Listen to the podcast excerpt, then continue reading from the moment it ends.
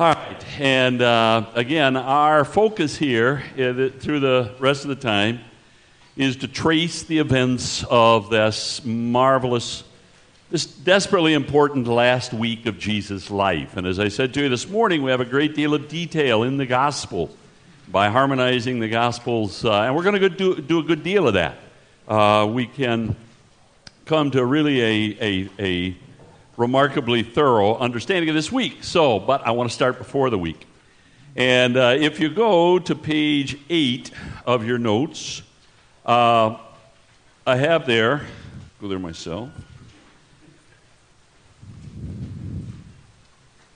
two events, and actually I'm going to I'm gonna, uh, break it down a little further. Two events which are preparatory to the Passion Week.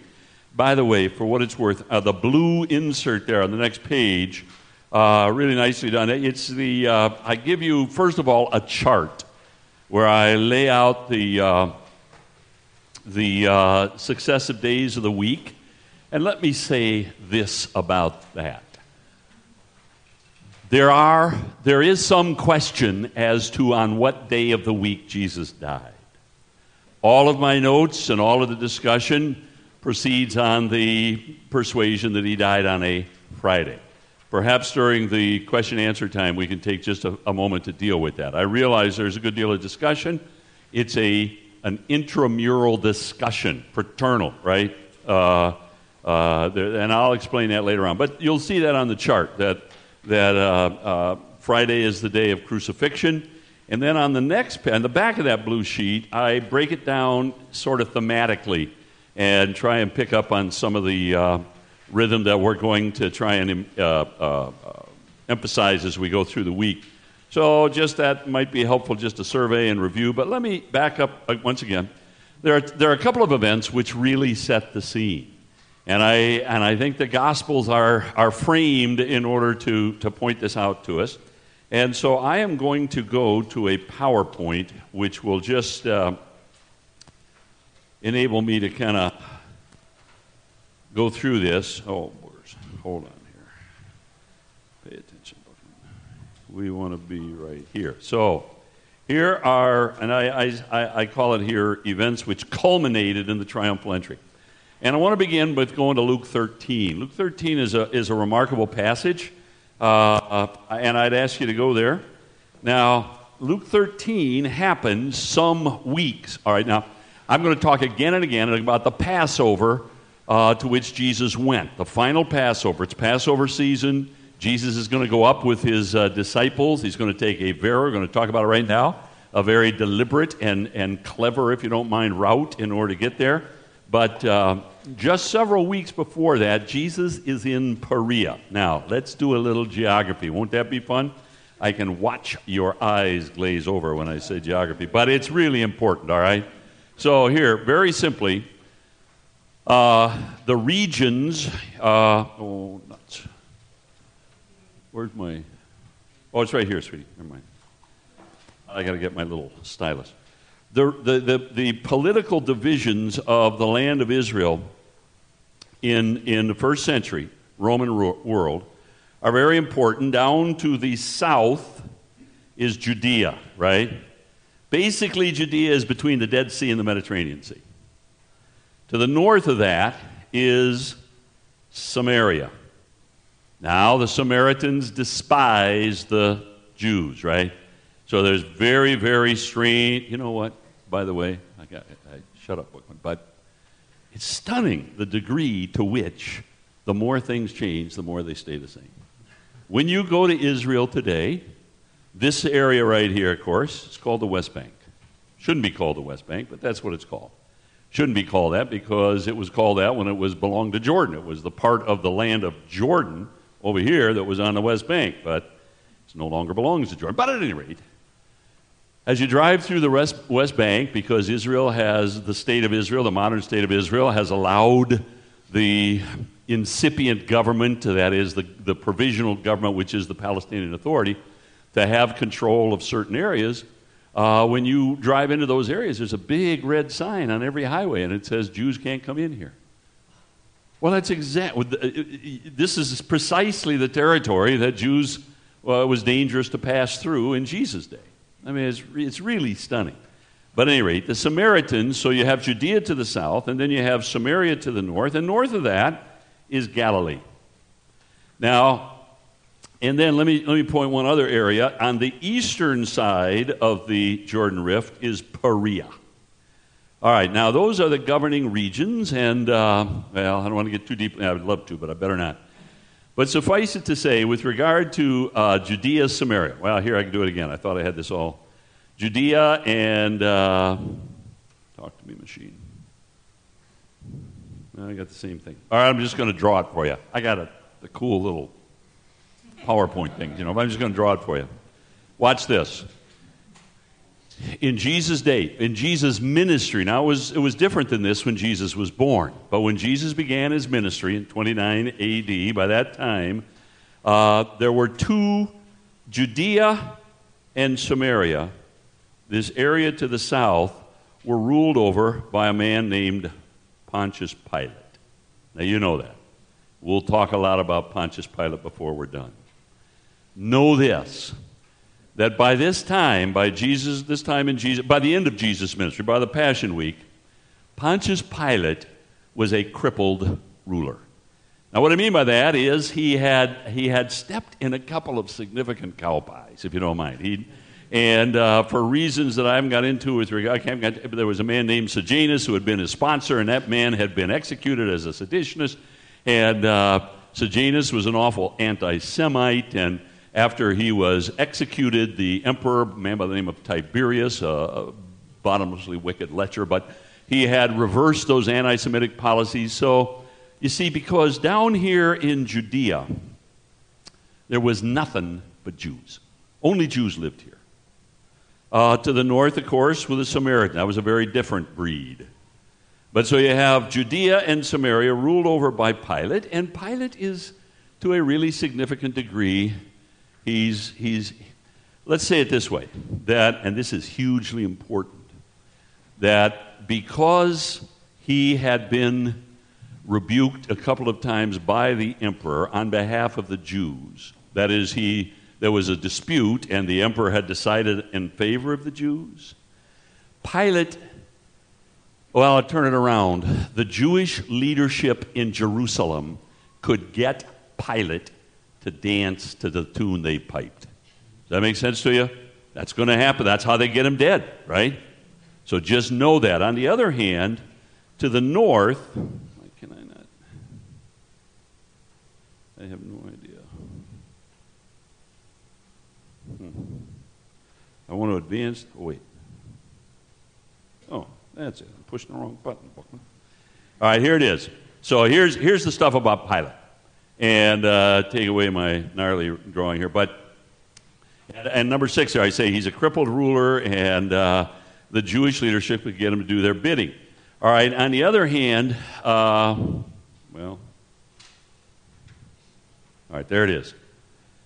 Galilee and Perea. Now, let me. Galilee is the area to the north. Perea is to the east. Can you see those? Now, here's an interesting reality. Judea is difficult living. Galilee is luscious living. There is a Galilee, whereas Perea is steep. I'm sorry, I'm sorry. Judea, Jerusalem, is steep. It gets plenty of water. Jerusalem gets a higher average rainfall than London.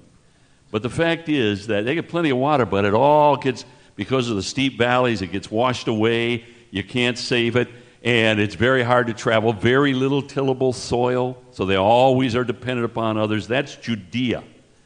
What Judea is, the, the rabbis use, love to say that it is easier to raise 10 sons in Galilee than one vineyard in Judea. And it's really true. Galilee is wide open. You can put a village anywhere. You can put a just beautiful, lush hillsides and valleys that go on forever and so on. So, about a hundred years before Christ, actually a Hasmonean ruler, that is the, the, the uh, priestly family that was ruling Jerusalem before, before, the, uh, before the Romans came, he went up and annexed, conquered Galilee and annexed it, and hundreds of thousands of Jewish people moved up Galilee. What's that mean? It means that in Jesus' day, if he's going to go to the Jews, he has to spend most of his time in Galilee because that's where they live. And he spends 18 months up there, saturating the land with his claims and with miraculous proof of his right to make those claims. So, on the other hand, Galilee and Perea. Now, Perea is largely Gentile with some little Jewish habitation. Galilee and Perea are ruled by Herod Antipas. Not Herod the Great, he's a dead guy, right? The guy who tried to kill the baby Jesus, he died, hold on to your hat, in 1 BC, but just before Jesus was born. Whereas he left his kingdom to three of his sons, and one of them was Herod Antipas. And Herod Antipas was a, as I say here, he was a favorite in Rome. He, the Jews could not manipulate him at all. Does that make sense to you? So here's what happens, and this is where I'm taking you with that. Jesus is in John chapter 10, verse 22, says that Jesus was in Jerusalem for the feast of dedication. What do you call what do we call the feast of dedication today? Pardon me? The feast of what's being dedicated.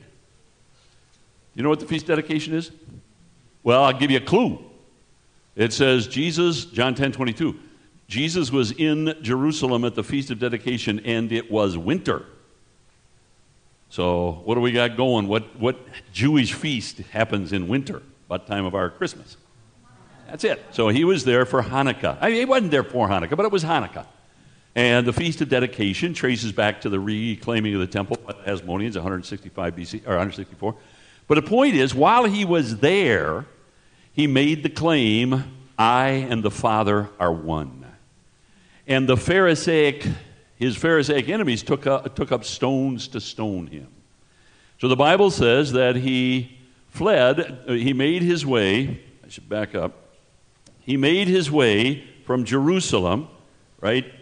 Where is it here? Right here. He made his way over to Perea. It's about 15 miles. Jesus was wise as a serpent and harmless as a dove. Why did he flee to Perea?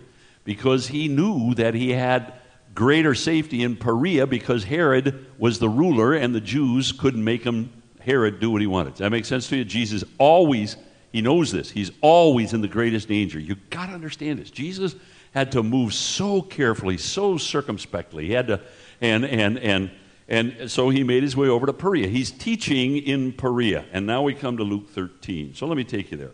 Uh, Luke 13. Let me do this just because I, I like to have it in front of us. Uh, I will just go there. Actually, we want verse 31. So, Luke 13 and verse 31.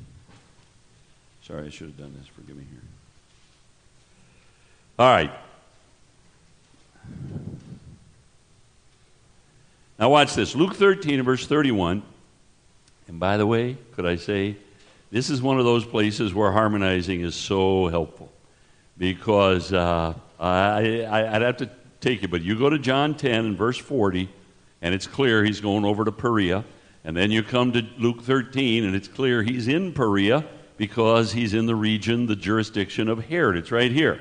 So he's over in Perea. By the way, evidently hundreds, if not thousands, of Jewish folk from Judea had come over to hear him teach, which just drove the Pharisees nuts because the Pharisees knew that they were in charge of all things Jewish, all things religious, and here's this unauthorized, uh, uh, matter of fact, disorder, if you don't mind. Uh, they're very upset with him. So they come over. Now, watch this. Now, I'm spending too much. On that very day, some Pharisees came saying to him, Get out and depart from here, for Herod wants to kill you. Now, you need to understand this is a ploy. Are, are the Pharisees in the business of trying to save Jesus from danger, for heaven's sakes? They know that if he's in Perea, they can't, they can't do with him what they wish to do. They're, they're desperate to get him back into uh, Jerusalem area, into Judea, so that they could be done with him. And so they come in, and they, they, they again, it's a cheap trick, and Jesus sees through the trick. And Jesus responds by saying, right here, go tell that fox, behold, I cast out demons and perform today and tomorrow, and the third day I'll be perfected. Nevertheless, I must journey today and tomorrow and the day following. Now, that sounds strange to us. Folks, learn to read the Bible in terms of its own culture. To whatever degree you take your culture to your understanding of the Bible, it's going to get in the way. All right? And, and, and one of the interesting realities is that the New Testament writers and the New Testament speakers, including uh, the New Testament writers, wrote in Greek, they thought in Hebrew. And, and you're not going to understand the New Testament unless you immerse your mind in the Old Testament and get used to the thought forms and so on. Well, there is a, there is a Jewish, here, get lost in this. Number one, know this. Remember that the Bible was, just this is an aside, but it's important. The Bible was written for an oral culture, right? They weren't going to read this, they were going to hear it read. Well, one of the ramifications of that, and by the way, people in that day might I say, no insult, I'm including myself, they were so much smarter than we are. I mean, so much better to learn and retain, and they could memorize. Uh, I think if you took a guy off the docks of Caesarea Maritima from the first century, just a dock worker, brought him here, he was able to maintain his, his, his, his learned abilities and so on. He could make a fortune going to nightclubs and doing feats of memory that we would regard as totally superhuman, and he'd think, What are you talking about? Every, you know, it's just, it's, a, it's just a different culture. Well, my point is because it's an oral culture, they're going to learn by hearing. The author has to insinuate whatever he wants of emphasis and nuance and so on in the text. Does that make sense to you? You can't rely on exclamation marks, you can't underline, and none of that's going to work. It's got to be in the text. And there is a Hebraism, a, a, a Hebrew nuance, a grammatical device by which you indicate fullness or perfection. And it's called the numerical progression. Have you ever heard of that? Now, almost everyone in the room knows what a numerical progression is. You've never heard about that. Because I can start one and you can finish it. Here it is Six things the Lord hates. What? Yea, seven are an abomination. For two iniquities I'm going to judge Moab. Yea, for three. Three things I don't understand. Yea, four. It's always X. Yea, X plus one. And it always means fullness or emphasis. That makes sense to you? Get used to it. The, the point is not there in Proverbs 30 that there are only seven things the Lord hates. It's that he really, really hates these. Six things he hates, yea, seven. He really hates these. Well, see what Jesus is doing here he says, I'm going to perform cures and so on today and tomorrow and the third day. And he says it again. Nevertheless, I must journey today, tomorrow, and the day following. So, what he is saying is, here's what he's saying. He is saying to those Pharisees who have murder in their hearts and who have come to try and trip him, trick him back into Judea, he's saying, I'm not going to fall for your cheap little trick in the time of God's fullness. When the time is full, I'm going to do it today and tomorrow, and on the third day, when, the time, when God's time is here. Does that make sense to you? So he begins by saying, I'm not going to fall for your little trick. But then he says this, and this is staggering. And, and by the way, let's set the scene. He's in Perea. He's 20, 25 miles from Jerusalem. He is, this, this lament that he's about to express is sparked by the fact that the leaders of Jerusalem, those those Pharisees, and by the way, you could see a Pharisee coming a mile off. I mean, their blue was bluer, and their fringe was longer, and their turban was higher. They wore a virtual uniform. And now they've come, and they don't like coming to Gentile territory, but they've paid the price and walked all the way down into the rift and across the Jordan, up into Perea, finding Jesus, all so that they can get him back to Jerusalem so they can kill him. And Jesus' heart is heavy as he realizes the hatred of these leaders of Jerusalem. And so from afar, Jesus weeps. And he says, You'll see it there. Oh, Jerusalem, Jerusalem, the one who kills the prophets and stones those who are sent to her. How often I wanted to gather your children together as a hen gathers her brood under her wings, but you were not willing. See, now I want you to hear this. Your house is left to, des- left to you desolate. And assuredly I say to you, you'll not see me until the time comes when you say, Blessed is he who comes in the name of the Lord. Now, this is the big issue. You need to understand that that last, last phrase, blessed is he who comes in the name of the Lord, is from Psalm 118. And I would, I'm going to go there, but you go there with me. Psalm 118 is uh, uh, the psalm of messianic inauguration. It's a psalm which includes, in, in, a large part of it, God is instructing Israel how to receive her Messiah. As a matter of fact, he says, and you know, now I've given it away because it's in front of you, but I, I, tell people all the time, there's a verse in, in Psalm 118 that everybody in the room knows by heart. You don't know, you know it by heart, and that is right there, right? You see it, verse 24. This is the day which the Lord has made. Now we have the chorus and we sing, and a lot of people every day get up and say, Ah, this is the day. Okay, help yourself. That's not what this psalmist is talking about. He's not talking about this day or that. He is talking about the day of Messiah's appearance. The day when the promise of Genesis 3:15 finally appears, when the seed of the woman who is able to crush the head of the enemy serpent is finally going to appear. And hear what he's saying when he says, This is the day which the Lord has made. What he means is, this is the day that only God could accomplish.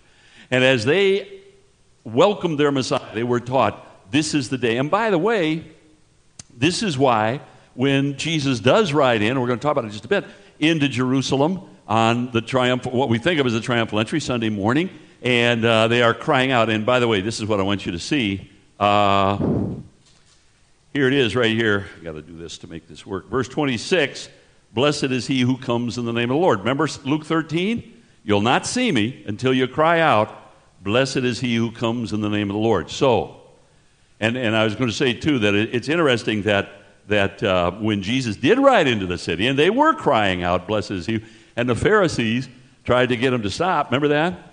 Jesus said, If they stop what? The very stones. Why? Because this is the day which the Lord, that day was March 29th, 33 AD. It was the day Jesus rode into Jerusalem. And, and, and now it's interesting, and I, am going to say this to you now and come back to it in a minute, but it's interesting that uh, in the psalm where they are being taught how to receive their Messiah, that they are taught to cry out, you see it there? Save now. Can you say that in Hebrew? What is it?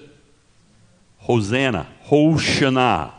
Now, it's really interesting that almost all, uh, was, for a long time, that was, tran- that was just transliterated, and so that word Hosanna has come to just be kind of a nice but meaningless praise word that doesn't have any meaning behind it. It was just saying, it means something, folks. I heard a man say not too long ago, he was leading songs, he says, Someday we're going to sing Hosanna with the angels. The angels don't know what salvation is. We're to, I don't think the angels are going to sing that. The fact is, now, my point is simply this that God is telling Israel hundreds of years before Messiah appears, He is spelling out exactly how they're to receive Him. And uh, God says, You cry out, Be our Savior. Save now. That's built in to the understanding of the Messiah. All right, so I leave it alone. The point is, in Luke 13, now here's the point, and, and, get this. In Luke 13, we don't know exactly how long, but certainly several weeks, maybe two, three months before the event that we remember as the, transfi- uh, the triumphal entry, Jesus said to some angry, murderous Pharisees as he wept over Jerusalem from afar, he said, Oh, Jerusalem, how oft would I gather you to myself? You would not, therefore your house is left to you desolate. Then he makes a promise.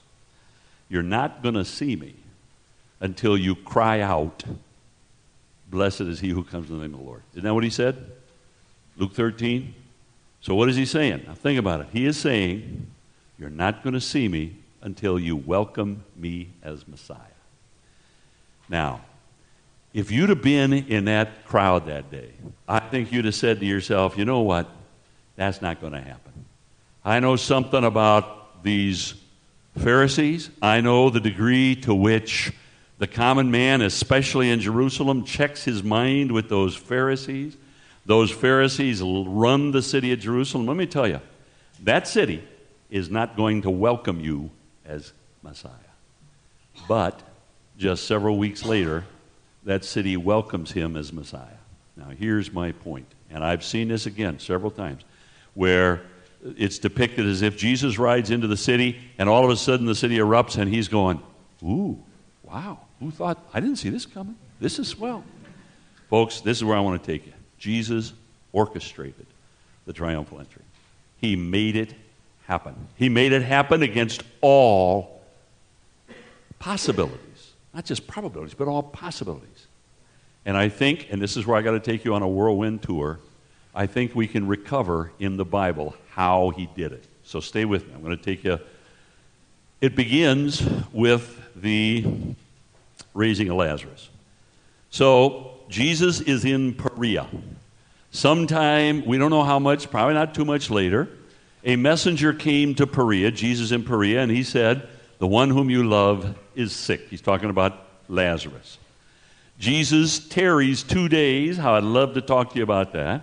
And then he goes to what? By the way, when Jesus finally, this is John 11, and when Jesus finally told his disciples that he was going, they were going to go to, to, to Jerusalem to tend to Lazarus, what did Thomas say? You remember? I think it was Thomas, wasn't it? Remember what he said? Let's go die with him. That's how dangerous it was for Jesus to go to Jerusalem. You've got to understand that. It's going to get worse. So Jesus does, in fact, take his disciples and they come to Bethany. Now, Bethany, I, I have a map here, but Jerusalem is here, Bethany is here. Maybe I've got that drawn out. But uh, the fact is, he comes from Perea to. Uh, I'm just going to leave it there. All right, I got to be quick here. Bethany, this is so important. Bethany, and by the way, in Luke chapter 10, Jesus, during the months of what we refer to as his Judean ministry, when he sent out the 70 and so on, he comes to Bethany and befriends this family. And now he comes, and when he, when he arrives, Lazarus has been dead for four days. Now, I think that's twice important, and I think it's deliberate. That's why Jesus tarried. It's, it's, it's interesting that it says when he, when he heard that Lazarus was sick, he tarried for two days because he loved him so much. So now he shows up. There's so much going on here. And Lazarus has been, has been dead for four days. Now, there, there, I think there, there's a twofold significance to that.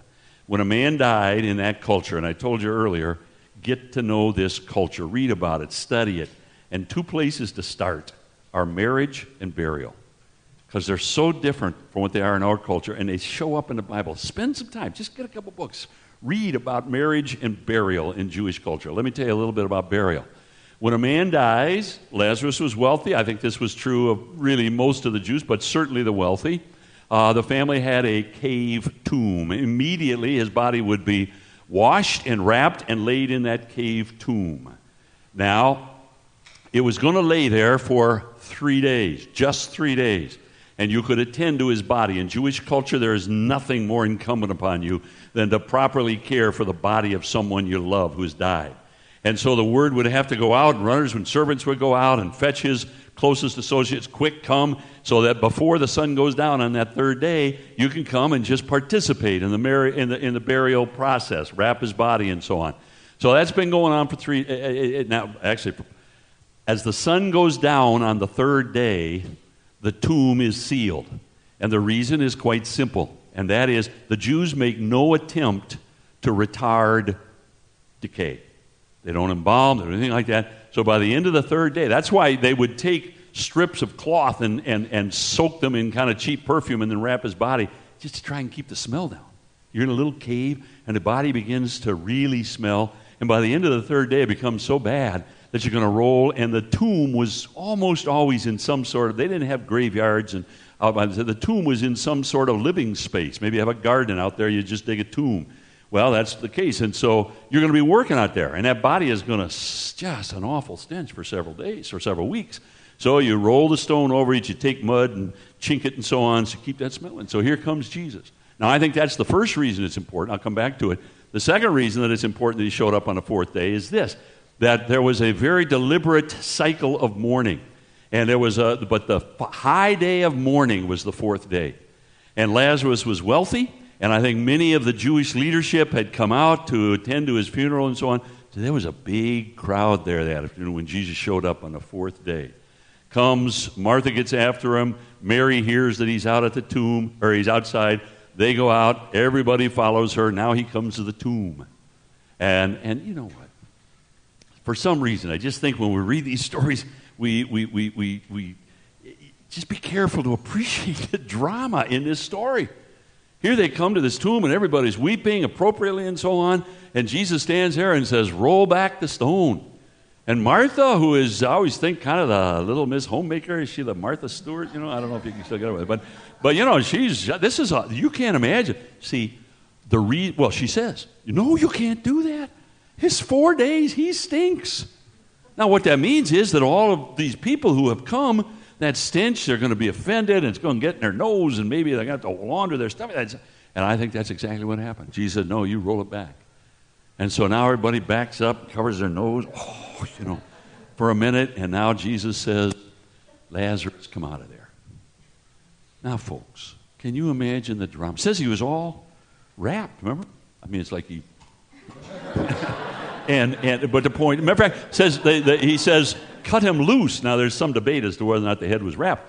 But if the head was wrapped, a lot of people think that if they hadn't cut him loose quickly, he'd have suffocated and Jesus had to do the whole thing over again. You know what I'm saying? And, you do what you will with that. The fact is, folks, think about it. You go to a funeral, and as you leave that afternoon, the guest of honor is at the garden gate saying, Thanks for being here. It was good having you. The point is, you're going to go home talking about that. And the raising of Lazarus, this is where John begins his passion narrative because the scene is so dramatically set for the Passion Week. The Bible says, John 12, he says that many Jews came to the Passover that week only because they hadn't planned to go, but when they heard about this, we got to go see this. As a matter of fact, so people, many people were excited about Lazarus that the Pharisees tried to put him to death, for heaven's sakes. But here's where I'm taking you. Several weeks before the Passover, Jesus raises Lazarus from the dead. Now you got to stay with me here. Now, the Bible is explicit in John 11 that uh, John 11 verse 40, 54. John 11 verse 54 that after it's not what I want. Go away. How do I get rid of that? Look, can you make any sense of this? I'll just tell you. Ephraim is a little village just north of Jerusalem, seven, eight miles, and it's right on the border of, of, of Samaria. Now, this is Passover, and Samaria is dangerous for Jewish folk. By the way, time out, I don't have time for this, but I, Jesus is wise as a serpent. In John chapter 4, when Jesus says, I need to go through Samaria, I'm going to rattle your cage here just a little bit. I don't believe the point is there's a woman at a well I need to lead to myself. I think the point is Jesus was determined to establish some relationships in Samaria. You see, well, I'll, I'll, come back to it. The point is, again and again, he's able to travel in and through Samaria when nobody else would because he has standing in Samaria. Remember, he goes and leads that woman to himself, and then the whole village listens and become many become believers and they beg him to stay and so on. Jesus had, and that this is this is a culture where that would have spread, and clearly. Remember in John chapter 7 where Jesus, the, tab, the Feast of Tabernacles is at hand, and Jesus' brothers, some of you remember this, say, Well, aren't you going to go up? And he said, No, I'm not going to go up. It's not my time. You go ahead. It's your time. So they go, and then afterwards it says, After this, he went to Jerusalem as it were secretly. Well, see, none of the others could take the route through Samaria. I think he just went through Samaria. When you emerge from Samaria, you're an hour's walk from Jerusalem. So, I, so, so Jesus, having you know, kind of arranged this, Jesus goes to a little village called Ephraim. Now, here's where it comes full. And this is Luke 17 11, and I give it to you here on the sheet. So in Luke 17 11, and we're harmonizing here, in Luke 17 11, are you with me? Am I making sense? It was over in Perea that he raised Lazarus from the dead. Oh, and I, I didn't say this. After he raised Lazarus from the dead, John 11, verse 53 says that uh, the Pharisees determined to put him to death. The Sanhedrin determined to put him to death. As a matter of fact, verse 57 in John 11 says that they put out a notice that if anybody knew where he was, they were to let him know so that they could arrest him. Understand this, folks. After Jesus raised Lazarus from the dead, he was a fugitive. He was on the run the most, the most powerful leaders in all of Jewry had determined to arrest him. You can't overstate how careful Jesus has to, to, to, to handle himself from there on. So he goes to Ephraim.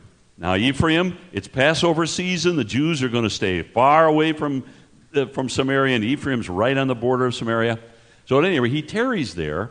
And then Luke 17 says this, and this is a verse that ties a lot of people in knots. But let's just take it for what it says. Uh, it says in, in Luke 17 11, it came to pass that as he went to Jerusalem, that he passed through the midst of Samaria and Galilee. Now, just from what we talked about tonight, you know enough Bible geography to realize what the problem here is. If you're going to Jerusalem and you go to Samaria and then Galilee, you got Jerusalem in the rearview mirror, right? And, and for that reason, a lot, uh, this is exactly what it says. Both the case endings and the prepositions are so explicit. This is, I use the King James here because it's the real Bible. No, I'm teasing. But, but, but, uh, I'm not going to make any trouble, okay, Joe? But um, it's a good translation. What it says is, he passed through the midst of Samaria and Galilee. Well, why would he do that going to Jerusalem? Oh, listen, he was wise as a serpent. So let me walk you through. Here, I'm going to follow it on the map. So Jerusalem down to the south, Samaria, here's Judea, here's Samaria, here's Galilee. Now you need to understand that, as I said to you a moment ago, most of the Jews, I mean a huge preponderance of the Jewish population in Israel in the first century lived up in Galilee. So they, they, they would often come down for the feasts. Well, Galilee is, of course, up here. Now, there were two routes. Get this. There will be a quiz called the Bema seat. I doubt this will come up the Bema seat, but, but, uh, but, but watch this. I want you to see it. There are two routes. Israel is a very closed country. Seattle is a very closed city, which means it's hard to put a road down, right? There are too many things in the way. Open country, you can put a road anywhere. There's just not a lot of ways to travel from, Jer- from Galilee in the north to Jerusalem in the south. And here they are. Number one, Oh, first of all, Galilee, on the south of, of, of, the region called Galilee, is a very important valley. Oh, I'd love to tell you about it. We should stand there and look at it someday, but uh, it's called the Jezreel Valley. Now, watch this. The, what the Jews, and Je- oh, by the way, Jesus was a Galilean. He went up, the Bible says in Luke 2 that his father took his family to, to Passover every year.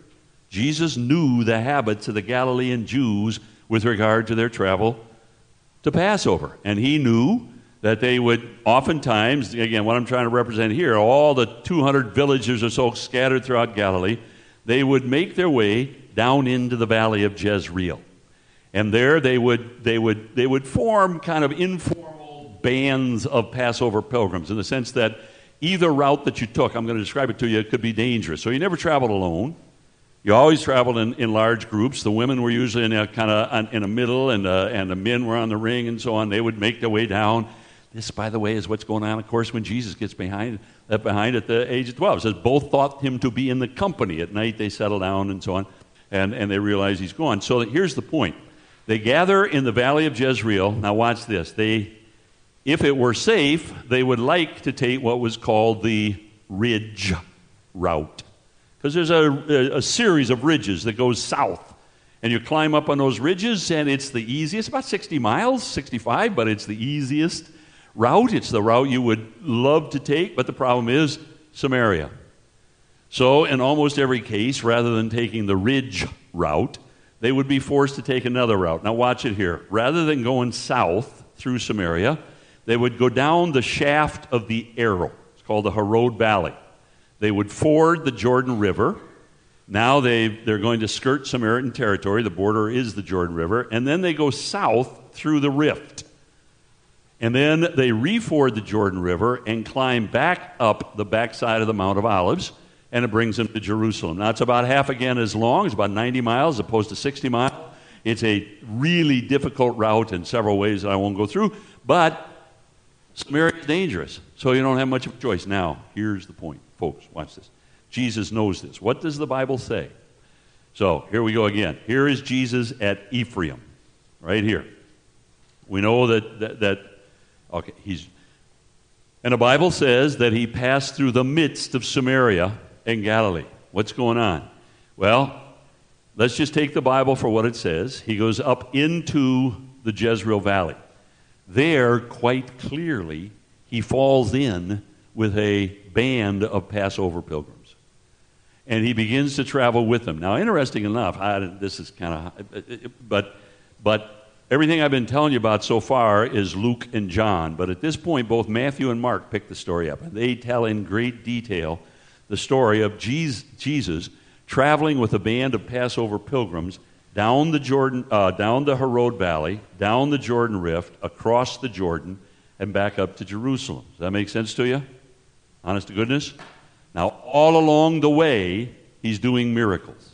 And he's, now this is where he heals the ten lepers, and only one comes back. This is where, when he gets to Jericho, he heals two blind men. He's not only that, but he's being very much the provocateur. It's on this trip that he tells a rich young ruler to go sell everything he has. It's on this, this trip that uh, he challenges the Pharisaic teaching on divorce. They're not there, but he, remember Matthew 19. It's on this trip that he encounters a tax collector in a tree and invites himself to lunch. Folks, a gasp would have gone up. A gasp when he, he invited himself. He is being very, he's drawing the attention so deliberately to himself. But now let me take you one more step. Am I making sense to you, honestly? Remember where I'm taking you. All of this is Bible. But where I'm taking you is Jesus promised that the city would welcome him as king. And it seems unspeakably unlikely that's going to happen, yet it's going to happen. Why? This is the answer, I believe. Jesus falls with these Passover pilgrims. He travels with them. It would have been at least four or five days. Everybody is so excited. If I'm in the next group back and I hear that the Nazarene is up there healing people, I'm going to hot foot it up and catch up. So I'm sure the group is growing and so on. And the fact is that now we come to John chapter 12. Now, this is, we're harmonizing here. And in John chapter 12, you have this fascinating sentence that simply says, Six days before the Passover, Jesus came to Jerusalem. No, no, no, no. What have I said? He came to Bethany. All right, now let me just describe it to you. It's the same thing today, it's the same road. You come up, the very, very difficult, when you're coming from this last leg of the journey, if you take the rift route, brings you through Jericho and up to Jerusalem. Jericho, well, you got to cross the Jordan River, which is 1,200 feet below sea level. Then you've got 13, actually. Then you come up to Jericho, which is 900 feet below sea level. And now, in about 14 miles, you're going to climb to the top of the Mount of Olives. And then you're going to drop down into Jerusalem. It's a, it's a difficult road. But Jesus has been traveling for some days, and, uh, and, and everybody's excited. And just before you crest the, the Mount of Olives, you're coming up that long, arduous hill, and, and you can see the top and the crest, and that's where you're going to actually uh, be able to see the temple and so on. But just before you get to the top, there's a little road that goes off to the south, goes to Bethany.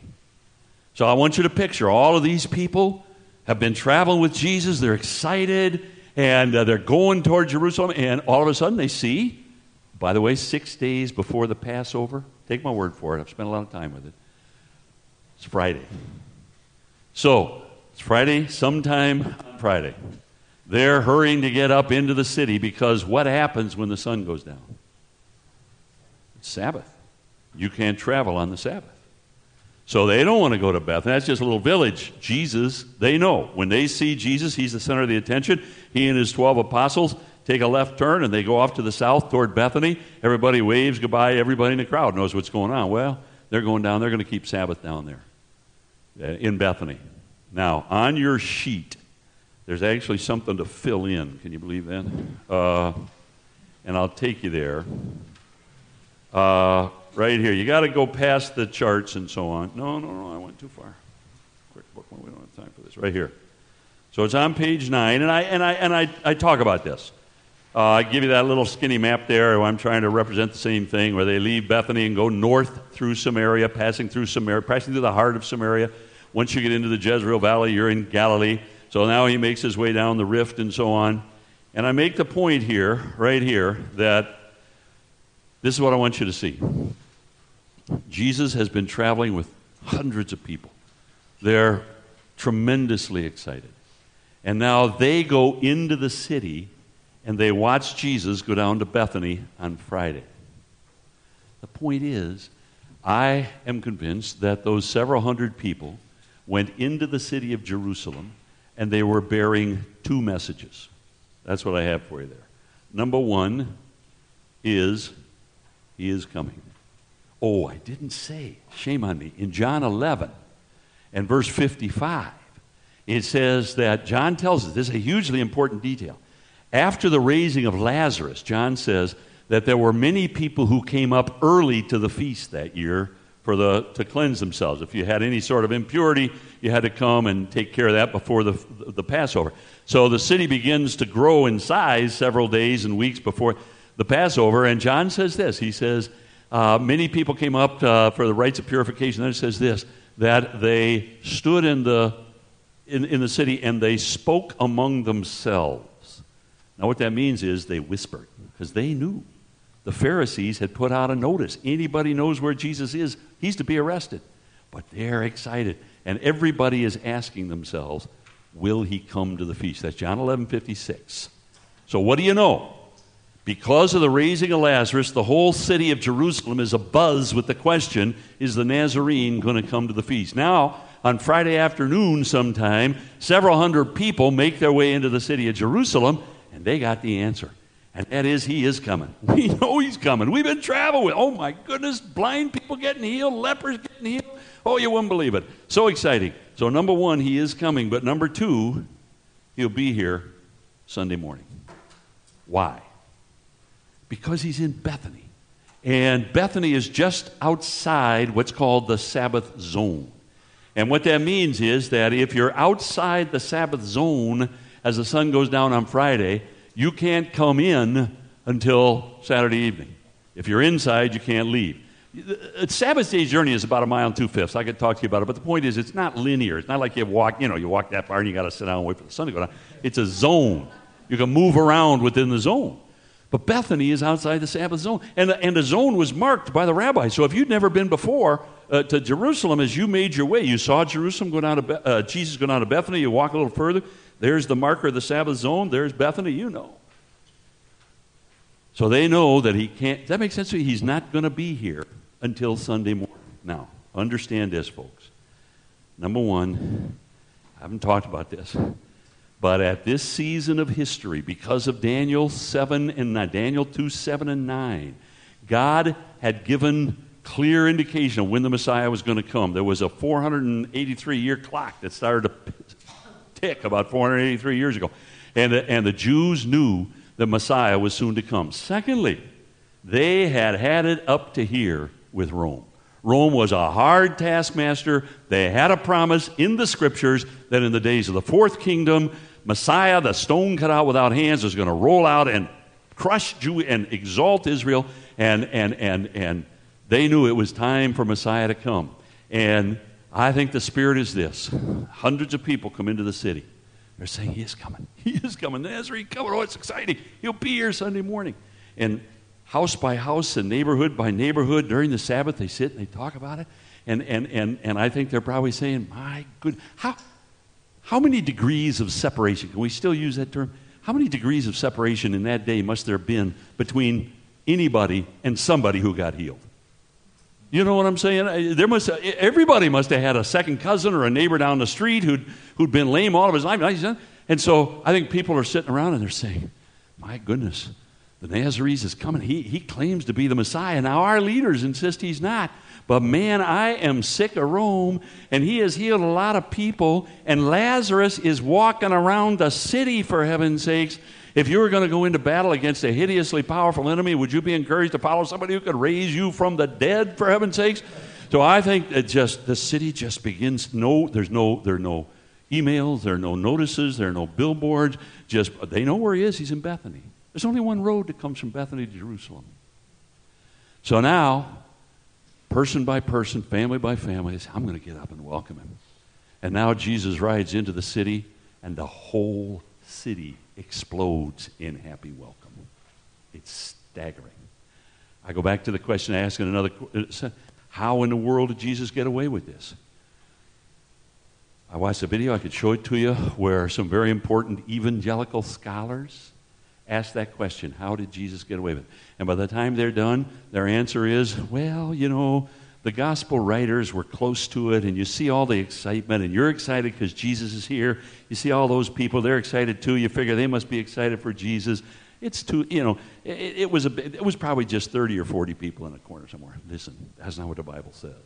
And I'll tell you what else. That's exactly what the Romans were looking for. They had soldiers in peasant outfits through the crowd just looking for somebody who is plotting sedition, somebody who is claiming that so and so is a king, and that quick they're going to be gone. How do you explain the fact that Jesus was able to ride into the city and be welcomed as king, and neither the Jewish nor the Roman authorities, the Jewish authorities had already proclaimed he was to be arrested, and the Roman authorities were nervous as you can, uh, as all get out at this season of the year. And how do you get away with it?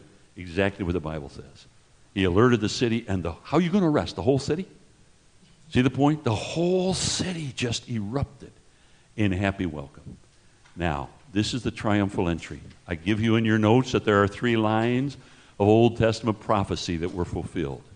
Suffice it to say, and this is what I want you to catch the triumphal entry.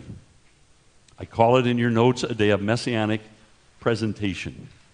It is the most important, dramatic, deliberate, prophecy anticipated moment of Jesus' offer of himself. He is presenting himself as Messiah. And it is, it is dramatic. And I'm just going to leave you with this. We'll pick it up here tomorrow. Uh, do you understand what I'm saying to you, though? Honestly, this didn't happen by accident. It was prophesied deliberately, and Jesus, I think, listen, I would argue that because Jesus was wise as a serpent, he orchestrated. He, he had promised those Pharisees those weeks earlier, You're not going to see me until you cry out, Blessed is he who comes in the name of the Lord. Now, on this Sunday morning, he, dry, oh, he, he, he rides in, and the whole city cries out, Blessed is he. I think Jesus did that. In order to make that happen, he conceived a plan that was bottomlessly clever but it didn't have anything to do with divine manipulation. Nobody was being robotized. There weren't people, you know, all of a sudden had a blessed art, you know. Yeah, I mean, sometimes I think we, we, we we conceive it that way, that Jesus was some sort of colossus and he strode through life and everybody was just had a. No, no, no, no. Those people, uh, my point is, I think it was a plan that you and I could have conceived of if we were clever enough to do it. It, it, it, it all fits together. He alerted the city, and as he rode in, he was wildly accepted. Now, I want to ask one question, and I'm not going to answer it, but I want you to wake up thinking about it. it's a legitimate question, and it is simply this Given Sunday, why Friday? The same crowd on Friday is going to be crying out, Crucify him. We'll not have this man to reign over us. On, on Sunday, the whole city explodes in happy welcome. Be our king. On Friday, crucify him. Given Sunday, why Friday? It's a legitimate question, don't you think? We'll talk about it tomorrow. All right? Joe, you want to come? Okay.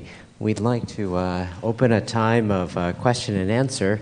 And if you have a question, just raise your hand. I'll bring the mic over to you. And then if you could say your name for the recording and then the question, that would be great. So we're going to start out right here. And can we use the black one as well so we can have two mics? And uh, maybe, Ted, you can do one side of the room, I'll do the other. Okay, uh, thanks for presenting that. It makes the whole thing come alive when you share all that background information. That, thanks for that. But my question is um, so, like, obviously, these Jews from the Old Testament, or, you know, they knew that Messiah was going to come and then um, um, be king, right? But also, we, as we know, because it happened already, you know, Isaiah says that he's going to die. Yes. So, and you mentioned that yes, or yeah. this earlier this yeah. afternoon that he said that he's going to die for just to his disciples. But um, where's the disconnect for the people during that time to think that he was going to be a king, but yet it was going to be later. You know, you know my question? Yes. Maybe you can answer that later. I mean, today, later. This All right. I'm glad, I'm glad you brought it up. No, it, it fits right here. As I understand the question is, you have these clear Old Testament prophecies. As a matter of fact, Jesus was not real patient with those two guys on the road to Emmaus. And the guys on the road to Emmaus are really, really typical of the Jesus followers in that past tense. You remember the story I'm talking about, Luke 24? These two guys are walking along, and Jesus comes and joins them and asks them what they're so sorry about. And he said, You haven't heard why Jesus of Nazareth, blah, blah, blah. And then they said, uh, We thought he was the Messiah. We, we, past tense, we thought he was the Messiah. But he can't be. He's a dead guy. So, and what did Jesus say? Did he say, Well, fellas, this is a really, this is a tough issue, so, you know, let me explain something. He said, Oh, fools and slow of heart to believe all that the prophets have said. And beginning at Moses and going through all the prophets, he showed how Messiah, take Jesus out of it for a minute, whoever the Messiah is, how Messiah must needs die.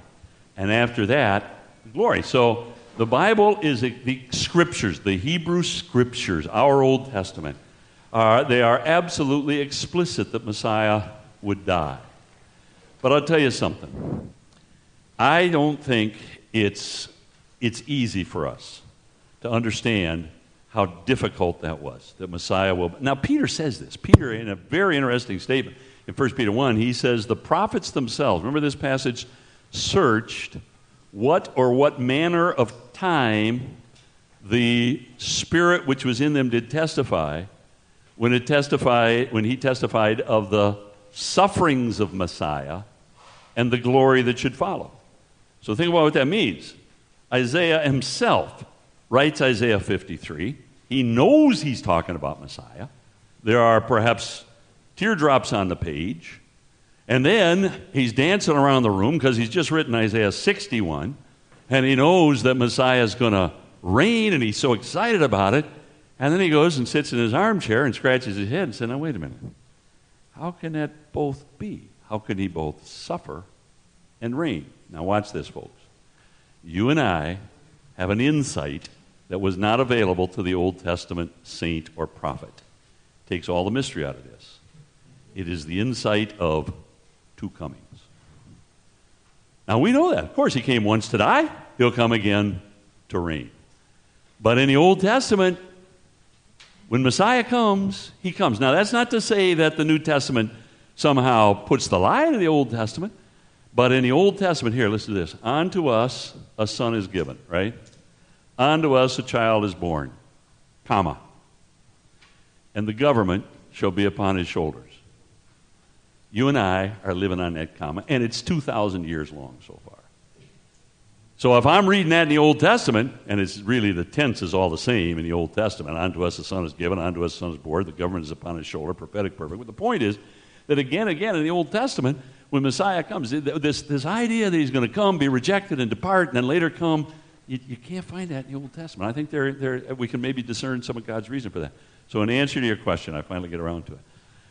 The reality of Messiah both dying, suffering, if you don't mind, and reigning, which is so native to us, was really foreign and inscrutably mysterious to the Old Testament saint. Now, on the other hand, that doesn't excuse the fact that and, and uh, I, I, think it's fair to say that of the two, they picked the, the one they liked the most, you know. And so they focused clearly, and this was the, to this day, Jewish thinkers, apologists, will say that there are two elements of the Christian gospel. No, there are two elements of the Christian doctrine, understanding of the Messiah that are totally foreign, have always been foreign to them.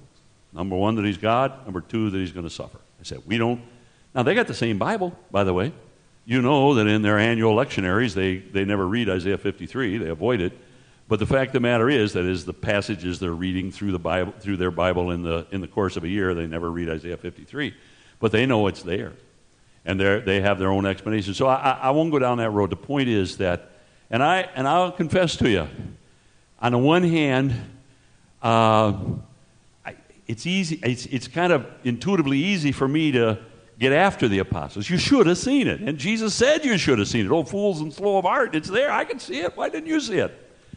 On the other hand, if I'd have been there, I wouldn't have done any better. But, but it's, it's, it's, it's, I think it's primarily a function of number one, it is a difficult concept. Now, by the way, when you come to difficult concepts. That is, where the Bible says this and the Bible says this, and it's hard for us to understand. exactly how to put them together.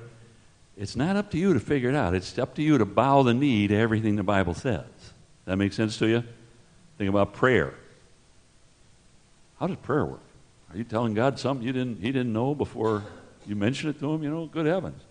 On the other hand, people fall into this ditch over here and say, well, prayer is not really anything real. It's just about getting our spirit in shape. No, no. Prayer changes things. I can't understand that, but my, my, my responsibility is to bow the knee to the fact that there's a sovereign God who orders history, and, and somehow in, the, in that matrix, he, prayer is real. Well, I would have encouraged, maybe I, I couldn't have lived up to it, but all right, the Bible says he's going to die, believe it. The Bible says he's going to reign, believe it, even though you can't figure it out. But nonetheless, I would say number one, it is really mysterious, and number two, the idea of a dying Messiah is odious you know. Now, just to make a quick point here, and we'll take another question, I'm sorry, but uh, let me take you to one verse here. And it's in Luke uh, 18, verse uh, 31. I, am just going to read it to you because it's really, you, you get a feel for this. Luke 18 and verse 31, it says, Then he took the 12 aside, and this, by the way, just on his way up to the Passover at which he's going to die. And he says, Behold, we are going up to Jerusalem, and all things written by the prophets concerning the Son of Man, his favorite name for himself 81 times, he refers to himself as the Son of Man, uh, will be accomplished. He'll be delivered to the Gentiles, mocked, insulted, spit upon. They'll scourge him and kill him, and the third day he will rise again. Now, I always say those are, those are melancholy verses, but is it hard to understand? You need some sort of training in literature to understand. I mean, it's almost see John run, see spot run. You know what I'm saying? I mean, it's, it's pretty simple. But look at this verse right here. This is, this is the amazing right here. But they understood none of these things. This saying was hidden from them, and they didn't know the things which were spoken. I mean, Luke is just tripping over himself to make the point they didn't get it. So it's, it's a reality. Uh, it doesn't take anything away from the fact that either A, the Bible is explicit and, and, and they were uh, uh responsible to understand, and, uh, but I think, again, it goes back to uh, on the one hand, it is a difficult concept. On the other hand, it's not something you want to hear. Very good question, though. Yeah, please. Yeah, um, I think that uh, verse Psalms 118, 21 through 29, that it's God reassuring Israel that He is on their side. John, which passage? No, uh, Psalms 118. 21, 29. Yeah. It's kind of like reassurance for all the tribulation they're going through. Very good. Very good. And of course, he's making a point he's the only hope they have. He's on their side, and that's the only reason they have any hope at all. But yeah, very good. That was Psalm 118, 21 to 29. Read it through. Yeah. It's, any, anybody else? I'm warning you, I got things to talk about if you don't. Yeah, Simon. So, staying in that same passage, how would the Jewish people have understood the Psalm 118:22, the, the stone which the builders rejected has become the chief cornerstone? Well, now two things. Number one, uh, the literal reading. Matter of fact, let me go back to that. The literal reading of Psalm 118 uh, was it 22? The stone which the builders rejected has become the chief cornerstone. What it says in the Hebrew is it's become the rosh of the corner, the head of the corner. And there, are, you can take that as cornerstone. That's not how I take it. Uh, I, the way it's been explained, and this is Alfred Edersheim, to be honest with you, is that is that in building a stone house or wall, anything with a wall, when you come to a corner, tying the two corners together is, is really dicey. And that the, the picture is this that as you're building this wall or this house, and the stone masons are, are working away at it, there will be a number of boys, apprentices, and so on, who are dispatched to go find the next stone and to bring it. Uh, especially if it's field stone. We're not talking mortars here. We're talking about the kind of field stone that you just chip and so on, get, get some shape to it. And in many cases, there'd be, in some cases, there'd be a stone which was brought and the, the stonemason no, it doesn't work. Give me another one. So, so this stone was oft rejected, but when you get to the very top of the, the reason I think this makes more sense is because you don't wait till the end of the job to, you know, I'm saying the cornerstone has to come first, has to come early. But the stone that's often rejected, when you get to the head of the corner, it fits perfectly. And so it's given this place of honor. I, and, but I, and I think that's how they would have understood it. So, how do they understand it with regard to, the, uh, to Jesus himself? Well, Jesus appeals to this passage a number of times and, and, and, and actually collapses a couple of passages about the cornerstone or the stone that's going to crush you and so on. And I think, look, uh, the. All right, let me go back to this question. With regard to this business of Jesus, I'm not Jesus, I say that before we know it's Jesus, it's just Messiah. We know that when Messiah comes, he's going to suffer and, and then he's going to reign. And I said that the insight that takes all the work out of that for us is the fact of two comings, right? But why, biblically, did Jesus come twice? Or, to say it another way, why did Jesus not establish the kingdom when he came the first time? One word. What is it? How was he received by the Jews? He was rejected. And rejection, you know, the whole book of Matthew, for my money, is written to answer one question. And that is this is so big. If the Nazarene is the Messiah, where is our kingdom? Because when Messiah comes, he establishes a kingdom. And folks, I'm going to get ugly about this. It's a real kingdom. It's too bad what we've done to the concept of kingdom. We just stripped of all. It's like the the guy who went from Jerusalem to Jericho was stripped of all its goods. You know, a kingdom just means kind of God having a lot of influence in your heart. A, a, a kingdom is a kingdom.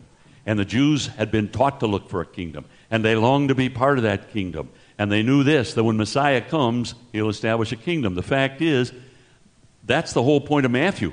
I think if you're witnessing to your Jewish neighbor, of course, that early uh, decade of, of, Christianity was entirely Jewish, and uh, I mean, virtually. And so you're witnessing to your Jewish neighbor, and that's what he's going to ask. Where's the kingdom? How come I'm paying taxes to Rome if Jesus is the Messiah, for heaven's sakes? And the answer is, you rejected him. So it's interesting that built into that passage that teaches that. Now, exactly, I don't know. If the question is, how would the pre Jesus Jews have handled that particular passage?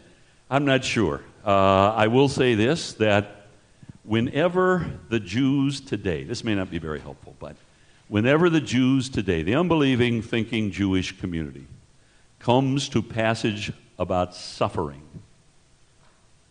who do they insist is going to do the suffering? The Jews. They will take Isaiah 53 as the Jews. It's the Jewish people. And they, they suffer on behalf of the world because they bring so much to the world and they're despised by the world. And uh, 22, you know, the, the, the Jewish, you know, the, Jew, the Jews in the world are less than 1% of the population, and 22% of the Nobel Peace Prize have been given to Jews. And so, I mean, all these statistics about the remarkable, and of course, it gave us, you know, it was through them that we got the Ten Commandments, all these defining. So they think, so I, I wonder if they wouldn't have gone to that and thought, well, there will be suffering, and Israel will probably bear the suffering. But properly understood, and quite frankly, understanding it the way we can because we have the fulfillment, we have Jesus' life, and so on.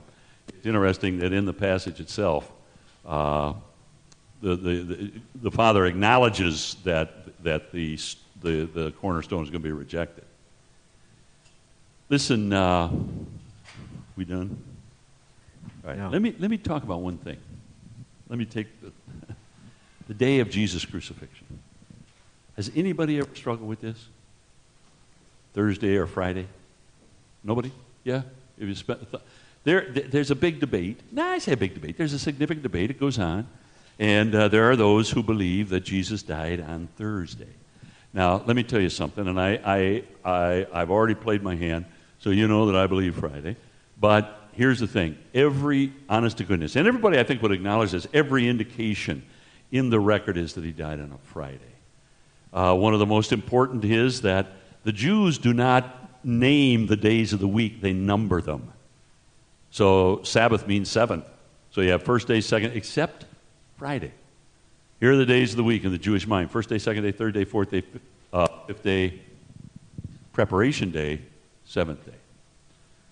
Because, see, when the sun goes down on Shabbat, on Friday, and Shabbat begins, you can't do any work. So if you want to have some lights on, you got to turn them on before the sun goes down. If you want to cook anything, you got to cook it. So they will stop everything they're doing in the middle of the day on Friday, and they will prepare for the Sabbath. Well, the Bible says that Jesus was on the cross. They wanted to bring him down because it was the preparation day. It's another word of saying Friday. It could just as well say it was Friday. So I go on and on. Now, here's the point. Why given the fact, at least by my analysis, the, the, new, the Gospels are so clear that he died on, on, on, on uh, Friday, why would anybody struggle with it? What's the answer? One, and it's a, it's a, it's a significant issue. Three days and three nights. That's the problem. And it's a real problem. You've got to deal with it. If Jesus died on Friday, rose on Sunday, how's that three days and three nights? Do I give you this in your notes? Um, just occurred to me, but that's all right. This is a good time to deal with it. I don't have to do it later. The fact is that uh, in, I do, if you go to page 21, I give you two pages uh, concerning this very issue, and I want you to see on the, on the second page, so page 22. Folks, listen, this is, I, I don't mean, it, it, this is entirely intramural. There's no doctrinal heresy at stake. There's, we, we all believe the Bible in all of its parts, but we have this much of a problem. Now, let me tell you, I can make the problem just a little bit worse for you. Because there are three times in the Gospels where the Bible says, what Jesus says every time. It's in the, it's in the uh, Jonah passage, as he was in the heart of this, so in the belly of the earth for three days and three nights. Now, there are about 42 times in the Gospels and the epistles where it says that Jesus rose on the third day. So clearly, those two mean the same thing, right? Because and by and Jews almost virtually always they would have been computing uh, what we call uh, inclusive reckoning. So Friday, Saturday, Sunday is the third day. How are you going to reckon? I think the best explanation. You go to page 22 and look uh, way down toward the uh, bottom of the page under letter D, I have a critique of the Friday view. This gets a little technical, but number one, and then letter D. This is a big help, I think. And I'm going to say again, you got to read the Bible in terms of its own culture. And letter D there, I cite a rabbi, Eliezer ben Azariah. Do you see that? Lived about 100. And, and he says this. Now, understand this. The rabbi is, is not a Christian. He's not talking about Christian. He's not trying to explain how long Jesus. He's just trying to say, this is how we use the language. And he says, I'm going to read it to you a day and night are an ona. Ona means uh, indivisible unit. It's a one piece. It's not 12 hours and 12 hours. It's day night is one unit of time. And then he says, any portion of the ona is as the whole of it. See what's at stake there? It'll really solve the problem, I think. So, the way the Jews use the language by their own first century testimony is that, folks, they didn't have wristwatches. They didn't count you know, they, they, they kept times in much broader categories. And to them, a day night was an ona, and any portion, Jesus dies on Friday, he's in a tomb. That's a day night. Just for a few hours. Then all day Saturday, Sunday morning, he's in the tomb until sunrise. He rises. Sunday, of course, starts a Friday, Saturday as the sun goes down. So three days and three nights. Any part of a three day night cycles is three days and three nights. That makes sense to you? Honest to goodness. So now, yeah, I'll, I'll, just leave it at that. I, I know that that's troublesome and I don't want to spend a lot of time with it, but I try and break it down there. All right, anything else? We can be done? All right. All right. I, what, what, what question is going to keep you awake tonight?